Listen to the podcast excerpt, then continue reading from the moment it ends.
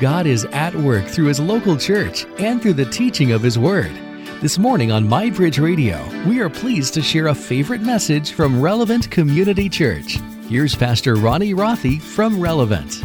The first vital element to follow Jesus in order to continually be transformed to everything God created us to be is what we're going to look like at today, and it is growing in a relationship with Jesus. And here's kind of the big idea for the day that we're going to look at. Growing in a relationship with Jesus is vital to continually be transformed into everything God created us to be, because Jesus is the only one who can transform our lives. Last week we talked about that many times when we hear the word Jesus or God or spirituality or the Bible or church, the word that we associate is religion. But Jesus associated why He came with an entirely different word. The word He associated with why He came was relationship. When we pick up the Gospels, the amazing thing we discover is that it's extraordinarily relational. We discover that Jesus came to change the religious paradigm that existed. We discover that Jesus came to shift people's thinking from religion to relationship. We discover that Jesus came to change how we think about God, how we approach to God, and ultimately how we relate to God through Him, which means if our approach to Jesus is anything less or anything more than relational, we've missed something. Jesus has invited you into a life-transforming relationship with Him. Bottom line, not a cheap version of it called religion. And when we turn to why Jesus came into a religion, we lose sight of the relationship that Jesus came for. And when we lose sight of that, we don't experience being transformed to everything God created us to be. Therefore, we miss out on the joy and the victory and the freedom and the salvation and the life that's only experienced within a relationship with Jesus. As I said before, following Jesus begins by entering into a relationship with Jesus through faith in Jesus, asking Jesus to be the forgiver of our sins and leader of our life, then growing in a relationship with Jesus from that point forward. Growing in a relationship with Jesus is vital to continually be transformed into everything God created us to be, because Jesus is the only one who can transform our lives. And today I want to look at some words straight from Jesus' mouth in John 15 when He made this very clear. In John 13 through 17 records what took place at what we now call the Last Supper. And this was when Jesus got His 12 apostles, His team together for one final meal before the night before He would ultimately be crucified. And in the middle of this meal in John 15, Jesus talks about growing in a relationship with Him. You've got to know, Jesus wasn't ultimately talking about them growing in a relationship with Him at that moment. He knew He was going to physically die the next day. Jesus was forecasting into the future. After He rose from the grave and physically left this world, Jesus knew He was not physically going to be on this earth for them or for us to grow in a relationship with Him, but that shouldn't and that doesn't stop us from literally growing in a relationship with Him. What we're going to see Jesus saying is that growing in a relationship with Him is not something mystical, it's not something unattainable, it's not something conceptual, and it's not this imaginary best friend type of thing. It's a very real and it's a very literal thing for you and for me today. And here's Jesus' words. Jesus says, "I am the true vine, and my Father is the gardener." And the image that came to their mind was a grapevine. And as you know, a grapevine, the vine has all the branches that come off the vine, that the grapes hang on, that, you know, the grapes are produced on each of the branches that are attached to the vine. Now, they knew, like we know, that the vine is what gives life to all the branches that are attached to it. Jesus is saying, "I'm like the vine. I am the true vine. I am the true life giver to every branch." He goes on. "He," referring to the Father who's the gardener in this word picture, "He cuts off every branch in me that bears no fruit, while every branch that does bear fruit, He prunes so that it will be even more fruitful." Now, Jesus is using an imperfect analogy to make a point, and His point is that He is the vine, the true vine, and that those of us who are followers of Christ, those of us who are in a relationship with Him, are the branches. Now, that created some tension for the 12 apostles who were sitting there listening to this, because if you've ever gardened, you know that you cut off dead, unfruitful branches so that the whole plant remains healthy, so that the whole plant grows. And you also know that you prune every branch at some point so that the branch grows and becomes even more fruitful. Like, you know that to keep life and to keep growth flowing into a branch requires cutting away anything that's dead. Now, Jesus used this word picture to teach them and to teach us that our Father, our Heavenly Father's ultimate desire is to transform us through Him, through Jesus. Our Heavenly Father's ultimate desire is to transform us into people who look and who are more like Jesus and have the fruit of His love, joy, peace, patience, kindness, goodness, faithfulness, gentleness, and self-control being produced in us and through us. We call that the fruit of transformation. The more fruit of transformation that is produced in our lives, the more we experience the life and hope and peace and joy and fulfillment and significance and happiness that only the true vine, that only Jesus can and wants to give us. And because of that, God will go to great lengths to transform us. He will go to great lengths to transform the branches. And sometimes that transformation is very painful. Sometimes it feels like cutting. Sometimes it feels like pruning. And a question so many people have asked that makes them question God's character and question God's goodness is, why does God allow bad things to happen? Why does God allow bad things to happen to me? And why would God allow bad things to happen? It's because He loves you. So no matter how long you follow Jesus, no matter how devoted you are to Jesus, our natural inclination in life is to do life on our own and not follow Jesus, is to make other things the center of our lives. And when we do, the transforming work that God wants to do in our lives stops, and we become like a dead, unfruitful branch. And God will allow pain. And God will allow trouble and hardship because He knows that these are many times the best motivators to get us to turn back to Jesus, to throw our hands up in surrender and say, I can't do this anymore. I can't find life on my own anymore. I can't walk my way anymore. And we call these moments of just throwing our hands up and saying, I can't do it anymore. I can't make these things the center of my life anymore. And turning back to Jesus, we call these moments pivotal circumstances, and pivotal circumstances are so powerful. A really good friend of mine recently has gone through divorce, and before he went through divorce, he put his faith in Jesus years ago, and he believed in Jesus, and years and years ago, but he wasn't growing in a relationship with Jesus, and because of that, he wasn't being more transformed into the husband God created him to be. And finally, his wife said, I can't do it anymore. And she filed for divorce. And this was a pivotal circumstance in his life. And he threw up his hands, said, Jesus, I can't walk my way anymore. And he turned back to say, I'm going to start following you, Jesus, and growing in a relationship with you and making that my top priority. And he is being more transformed every single day. And he's experiencing the life that only Jesus can give more every single day. Now, if you were in the room when Jesus said these words, you'd probably be thinking the same things that the apostles were probably thinking at that moment. Like, hey, Jesus, why are you telling us this? Why are you talking about, like, cutting and pruning branches? Like, I get it. We're the branches. Like, does that mean we're going to get cut off? And if we're going to get cut off, what does that mean? Are you talking about heaven and hell? Like, Jesus, does this mean we don't have a saving relationship with you? And it's like Jesus knew what they were thinking. So before they even had a chance to even ask any of that, Jesus responded with this. He says, you were already clean because of the word I have spoken to you. He's going, hey, listen, relax. This doesn't have to do anything with your eternity, but it does have to do with what you experience today. So you've got to understand, Jesus is addressing people who are already in a relationship with Him. He's talking to people who have been forgiven, who have been cleansed for their violation of sin against God through their faith in Him.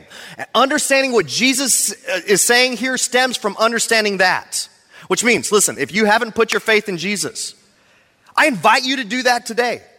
God wants to transform your eternity. He wants to transform your lives, and that begins by you becoming a branch.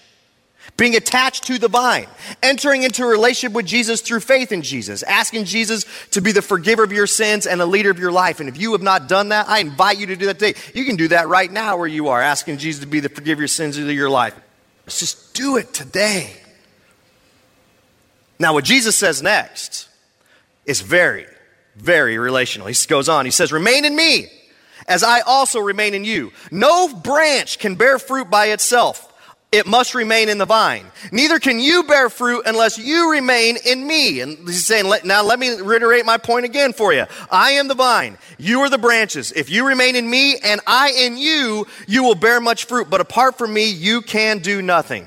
In short, Jesus is saying, growing in a relationship with me is vital to continually be transformed into everything God created you to be, because I am the only one who can transform you. And it's just so cool. It's so cool what Jesus is saying here. He's saying, I want to grow in a relationship with you in order to transform you. And I can't grow in a relationship with someone who doesn't want to grow in a relationship with me. And I'm not going to force myself on you. So here's my promise to you, Jesus would say. My promise is remain in me. Follow me.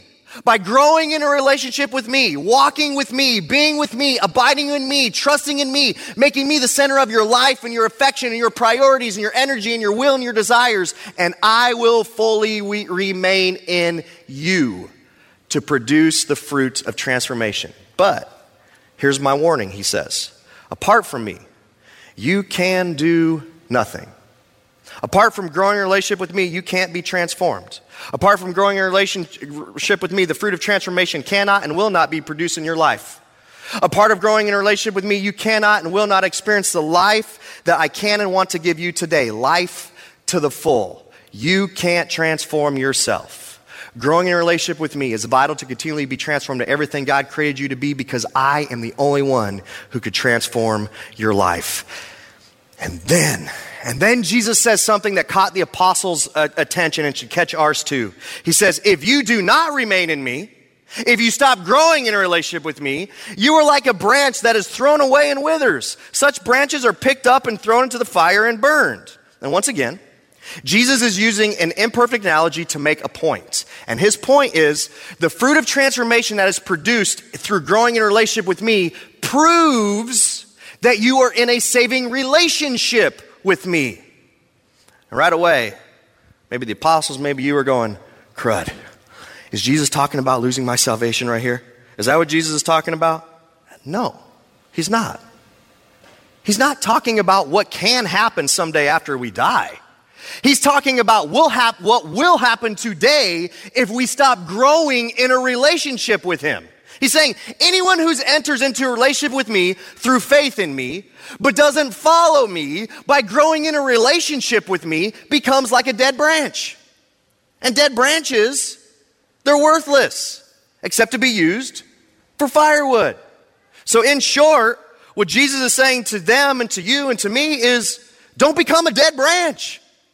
Don't become a dead branch. If you do, you will stop experiencing my life-giving presence today and bearing the fruit of transformation today. And when that happens, faith in me becomes a dead, a worthless, a lifeless religion, not a relationship. And this is where I see a lot of people. Listen, you want more than that. And Jesus wants more for you than that. He died on the cross to give you more than that, and he rose from the grave to prove that he can give you more than that. And he's saying, remain in me, and I will remain in you. Grow in a relationship with me, and I will transform you. And look what else Jesus promises. If you remain in me, if you continue to be transformed into who God created you to be by growing a relationship with me, and as a result, look what he says next. This is so key. I'm going to come back to this in a little bit. My words remain in you. Ask whatever you wish, and it will be done for you. Now, regardless of the amount of faith you have, regardless of how long your devotion to Jesus and how long you've been following him, you probably have a hard time believing this. And the reason you have a hard time believing this is because of all the prayers that you've prayed that have gone unanswered. So let me just ask you a question.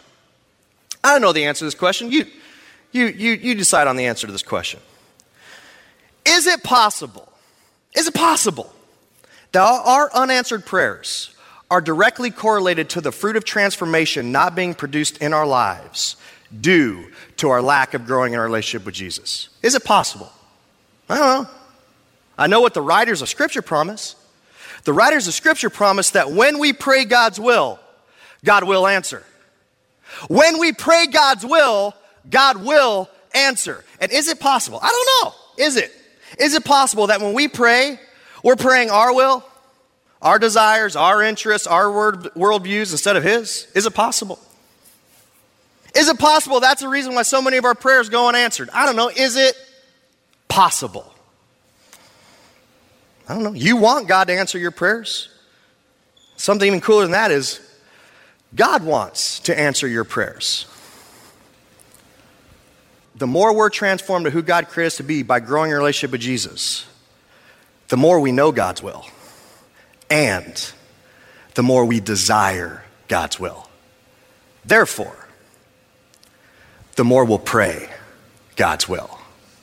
And that's when God promises that He will answer our prayers.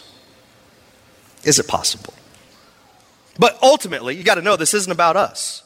And this isn't ultimately about our prayers. It's about God and His glory. Look what Jesus says next. This is to my Father's glory, that you bear much fruit, the fruit of transformation. Look what He says next. Showing yourselves to be my disciples, my followers. Bottom line, He's saying, being continually transformed to who God created you to be proves that you are following me.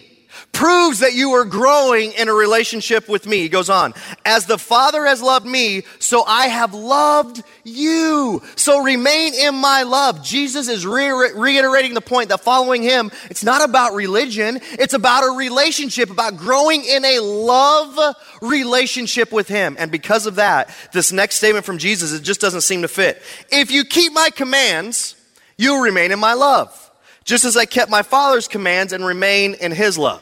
And right away, you got some pushback. You're like, the word command? Command? That doesn't seem real relational. Like, that doesn't seem real loving. Like, you know that, especially if you're married. Like, if your husband or wife said to you, if you obey my commands to you, you will remain in my love. But if you don't, you're like, not greatest marriage advice ever. That doesn't sound super relational. Well, as a matter of fact, this statement from Jesus is extraordinarily relational. And if you're wondering why, you got to come back next week to find out why. So make sure you're here next week. So look at how cool this last statement from Jesus is. I have told you this so that my joy may be in you and that your joy may be complete. Jesus is saying, I know what you want. You want joy to the full regardless of your circumstances and situations and what's going on in your life and all the highs and lows and what happens with kids' school. You want joy. And that type of joy can only come from me, the true vine, and I want to give it to you. And when you're growing in a relationship with me, I will. So bottom line, growing in a relationship with Jesus is vital to continually be transformed to everything God created us to be because Jesus is the only one who can transform our lives. So, how do we grow? How do we grow in a relationship with Jesus? And like any relationship, it happens in many, many different ways. But I want to be as helpful as I can to you today. So I want to give you three key ingredients. Three key ingredients to grow in a relationship with Jesus. And I, after following Jesus for many years, after helping other people grow in a relationship with Jesus, I can say confidently that what you do with these three will greatly affect you growing in a relationship with Jesus or not. First key ingredient to grow in a relationship with Jesus, I think is really helpful for us, is practical biblical teaching. And why? Well, what we know is that Jesus didn't teach for information. He taught for application. Jesus wasn't satisfied just saying what was true. He wanted His followers to act on what they heard. He stressed that right at the end of the most famous sermon He ever gave called the Sermon on the Mount. At the end of the Sermon on the Mount, Jesus says, listen, if you do everything that I just talked about, you're going to be like a wise man who builds his house on the rock. And when the storms of life come, you will continue, your house will continue to stand. But if you do not do what I just have just talked about, if you do not apply what I just talked about, you're like a foolish person who builds their house on the sand. And when the storms of life come and the rains of life come, your house that you're building on the sand will come crashing down. And we just saw what Jesus said, that transformation comes by His words remaining in us. Well, His words remaining in us comes through knowing and applying what he has revealed to the writers of Scripture. That's why it's relevant, both at our Sunday gatherings and our Next Gen environment, Sprouts, Relevant Kids, Rooted, Youth United. We're committed to practical, biblical teaching, to teaching the never-changing truths of the Bible in a way that is relevant and applicable in our ever-changing lives, to making faith practical, to teaching the Bible in a way that inspires and empowers people to follow Jesus. At Relevant, we don't believe God gave us the Bible simply for our information. He gave it to us for our transformation. At Relevant, we believe practical, biblical teaching that moves us to follow Jesus one next step at a time is a key ingredient to grow in a relationship with Jesus. To grow in your relationship with Jesus, you've got to put yourself in environments that exposes you to practical biblical teaching. Second key ingredient to grow is spending time with Jesus in solitude. The reason why this ingredient and the first ingredient is key to growing your relationship with Jesus is because of what Jesus said that's recorded in John 10. Jesus said in John 10, my sheep. He calls us sheep, which, by the way, I don't know how encouraging that is because sheep are like the dumbest animals ever on the face of the earth. He says, my sheep, referring to his followers, listen to my voice. My sheep, listen to my voice. Well, you can't listen. You can't know his voice if you don't take the time to know what he has revealed to the writers of Scripture and to listen what he wants to tell you through the whispers of his Spirit in you. Like any relationship, it's impossible to grow in a relationship with Jesus without investing your time into that relationship. To grow in a relationship with Jesus, you've got to spend time with Jesus in solitude. And here is the third key ingredient. It is generosity. Now, why? What does this have to do with anything? Well, when we talk about growing in a relationship with Jesus, what's actually growing is our faith. What's actually growing is our trust. Our trust in Jesus growing is so relationally important because the greater our trust, the better the relationship. Let me say that again.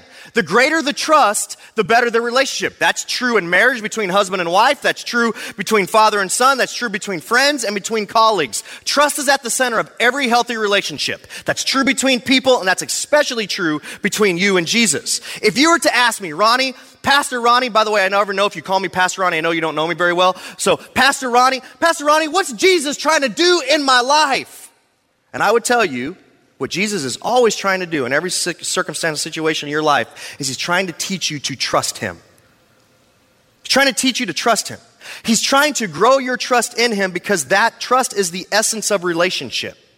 He and every other person wants a relationship characterized by, I trust you. I don't always understand, but I trust you. I don't know why all my prayers go unanswered, but I trust you. I don't know why life doesn't seem to be going my way, but I trust you. So what does this have to do with generosity? Well, the thing we're tempted most to trust in most for our security, for our hope, and for our peace is our money. And when we do, it hurts our relationship with Jesus because we transfer our trust from Jesus to our money.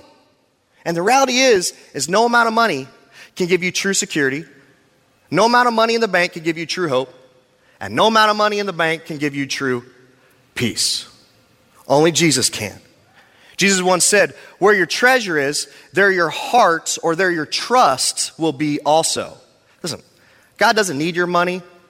God doesn't want your money. He wants to set your hearts free so that you and I can be transformed to who he created us to be. And that requires that we trust him what so often has our hearts, our money. And the writers of Scripture tell us that we trust him with what has our hearts through financial generosity. Giving, generosity, it isn't a money issue. It isn't. It's why when I talk about it, if it was just a money issue, you wouldn't get all worked up. It's a heart issue. It's a trust issue. At Relevant, we say all the time, generosity generates transformation. What does that mean? Well, God transforms us through generosity in ways he doesn't in any other way because through generosity, we're choosing to trust Jesus with the number one competitor for our hearts, our money. And when we do, money loses its grip on our hearts so that we can grow in our relationship with Jesus. Now, what we all know to be true is that our habits shape our lives. Our habits shape our lives. Good habits shape our lives in a positive way. Bad habits shape our lives in a negative way. So the only chance you have to incorporate these three ingredients to grow in a relationship with Jesus into your life is by developing some good habits. So what I want to do is I want to close by quickly suggesting four habits. Four habits. If you, you know, if you, If you would start putting these 4 habits in your life, you're going to grow. And as I go through these quickly, I want to pay you to pay close attention to any of these habits that cause discomfort or tension or that you want to excuse or you want to make an excuse for. That's probably the habit that you should work on. So here's the first one. First habit. Establish a Sunday morning routine. I talked about the importance of practical biblical teaching. So establish a Sunday morning routine for you and your family.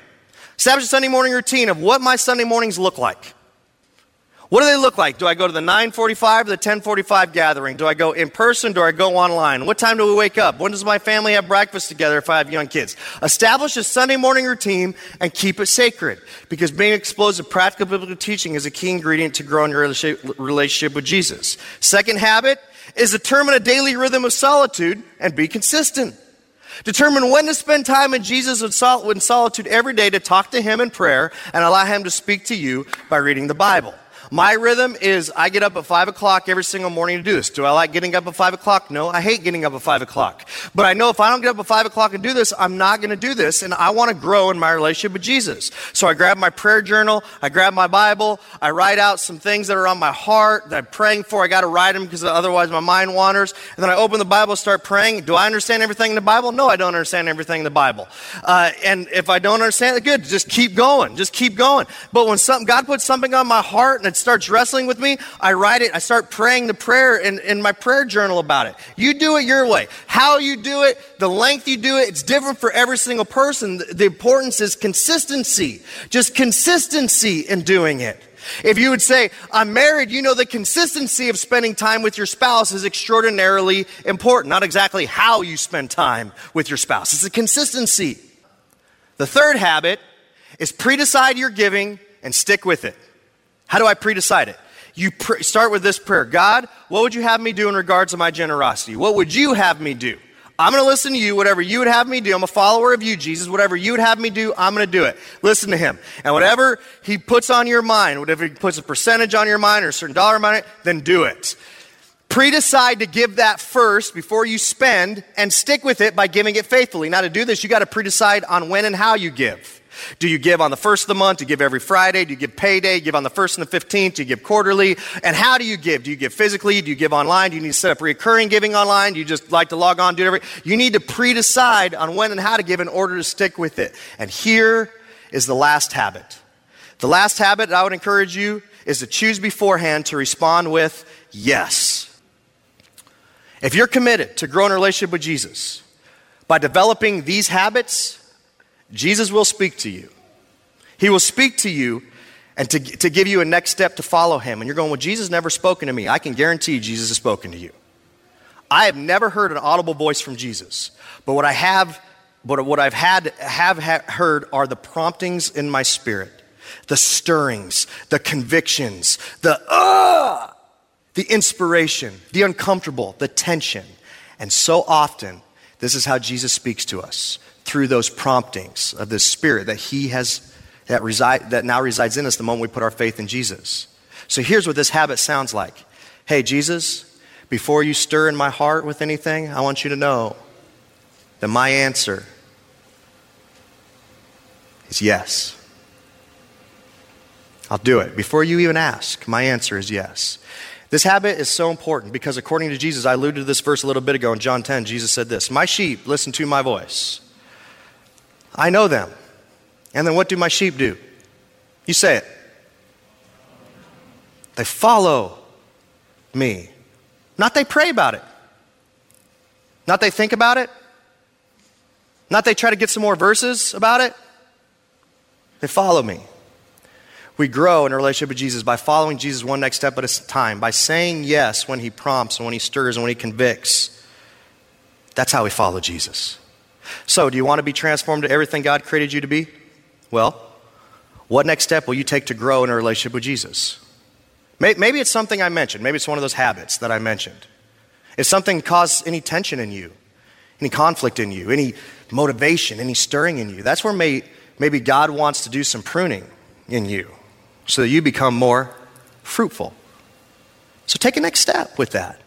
Maybe it's something else I didn't even mention that has come to your mind during the sermon. Take a next step. If you want to grow, grow in a relationship with Jesus. Jesus has a next step for you to take today. Whatever the next step is, take it. Take it because we follow Jesus one next step at a time. We grow in our relationship with Jesus one next step at a time. And God transforms us into who he created us to be one next step at a time. Thank you for joining us this morning for a favorite message from Pastor Ronnie Rothe from Relevant Community Church. If you'd like to hear this message again or more like it, check out Heard on Air on the MyBridge Radio app or online at mybridgeradio.net.